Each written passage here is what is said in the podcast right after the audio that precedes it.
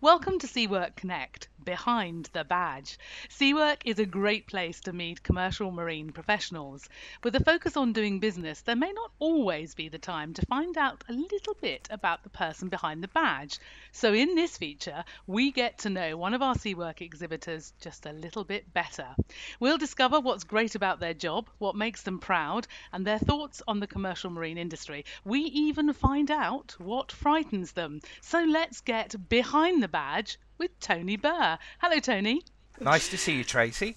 And you too. So, thank you for letting us go behind your badge today. Hopefully, our fun probing questions will discover more about you. Are you ready for this? Uh, we'll find out, won't we? I think. Let's get started then. So, what were your earliest ambitions? Um, I think it stems back to being a young boy uh, sitting at home drawing marinas would you believe, on on bits of paper, and this desire to work on the water and be at sea. And uh, I left school at 15, or, albeit, and I joined the Royal Navy at the age of 16 years of age. Uh, and that was my ambition was really to work on the water and be at sea.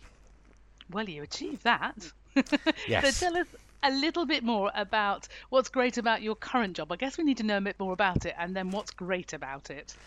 Um, well, well, I suppose it sort of stems back from what I refer to as transferable skills.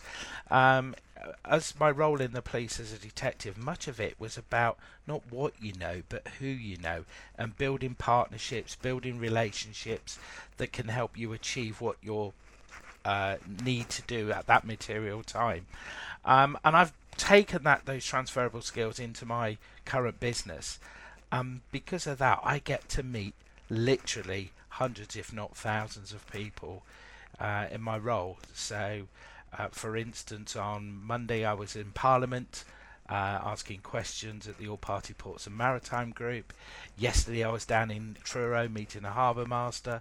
This morning I've been on the phone to Goodchild Marine sorting out, you know, contract details. It's a it's a whole variety of stuff, and a whole variety of people that I get the privilege to work with. And I have to say, this industry is full of really nice people. Yeah, you obviously love your job. So um, let me ask you the next question, and that is what makes you proud?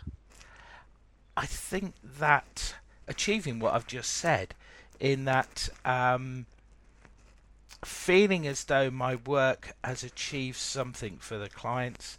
You know, I, I was very proud to be part of the team that delivered the world's first hybrid pilot boat uh, for the Port of London. It was me that went down and had those initial conversations to build the business case. More recently, um, signing a £9 million contract with Associated British Ports for nine pilot boats.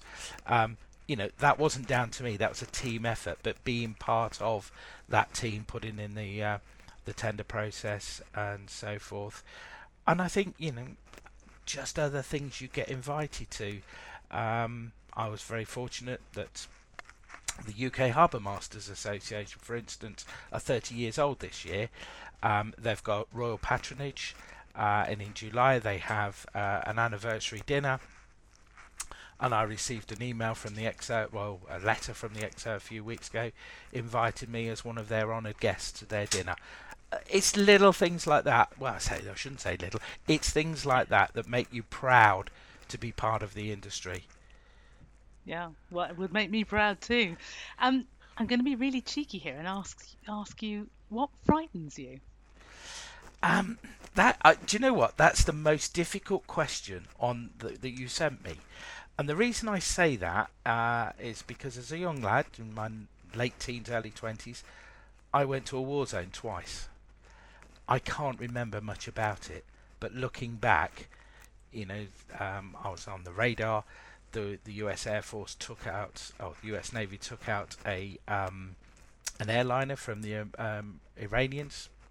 Um, I watched on radar the USS Stark get blown up with uh, silkworm missiles, and I can't remember much about it. And then 27 years in the police force, you know, I, I, you were everybody. You know, you face dangerous situations, and so I think what that's done is teaches you to face your fears. uh, and deal with them as they come up. Um, but if bringing it, you know, here and now in the future, slightly different contacts rather than a physical fear. This is more of an emotional fear, and I think it's the way the world is at the moment. It seems Yeah. to be pressing the self-destruct button um, across all different walks, and I'm not just talking politics. Um, I think we live in a quite a frightening environment at the moment, which is unknown, and we just facing those fears and getting on with it and hoping everything works out in the long run. And I know pos- talking to talking to your colleagues, you know, with Seawork, um, you know, when the pandemic was on, none of us knew what the future held, Yeah. and that's And- probably my fears. and now we're back. So Yeah. now we're back in person, which is great. So let's a, a slightly jollier question then. Where's the best place on earth for you? This has to be a quickie, instant. Where's the best place? I'm just going to say outside. It doesn't matter whether it's Perfect. at sea or on or up a mountain skiing. It's outside in the fresh air. Like that one. And now your last meal. Um, very boring actually. It was just a little bit of uh, bread and cheese and cold meats and uh, charcuterie is the posh word I think. Last night over a fine glass of wine with the wife. Um, but my last delicious. last me- memorable meal was uh, just uh, after the turn of New Year in Madeira at Funchal. I went to the fort there and had a seven course tasting dinner with friends. So yeah. Delicious. You're making me hungry now. So um, now I put this to you, and um, we've we've pinched this obviously. Stranded at sea, not on an island. Uh, what would you most crave?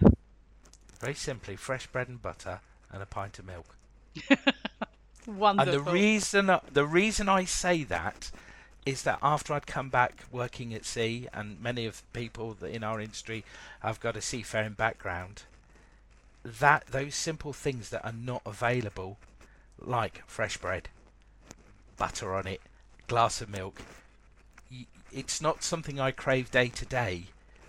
But I did when I when I when I stepped foot on dry land, having been away for three at three or six months. So yeah, a fairly basic, fairly simple. Now then, looking back with all that you know now, you've got your young self in front of you. We'll we'll get you about sort of 10, 10 between 10 and 12. What's the sort of single piece of advice you'd give to your young self? Follow your dreams. What excites you, do that, not what other people think you should do. Because if you follow your own dreams, you will have passion for doing it and you will achieve something. Never regret anything, but learn from the le- learn from your mistakes as you go through life. But as I say, follow your dreams. I'll carry that with me for the rest of the day. Um, and what are you most looking forward to in life? Um, for those that know me, I moved house from Hampshire last year, uh, and now live in Cornwall, and I started a house renovation project, um, which I know will take me sev- several years, but I'm so looking forward to completing it and achieving whatever that holds. So we're halfway you- through it. Are you good? Are you a good DIYer? No, no, I'm terrible. My wife's good though. no, um, I, I, I'm a, a fully paid up member of an organisation called GAUMI. It's called Right. Get a Little Man In. I love it. Excellent. And and finally, um, one piece of advice for the commercial marine industry. Hard one, this. Uh, it's not actually. Dynamic decision making. The world has changed. And we are still living in the pre pandemic world with our processes and procedures, etc. We need to be a lot more dynamic and making good decisions quickly. Otherwise, we as an industry, as a, as a country, whatever, will get left behind. So, dynamic decision making. Well, thank you very much indeed for joining us at Seawork Connect today, and we look forward to seeing you behind your badge at Seawork in June. Yes, I can't wait myself.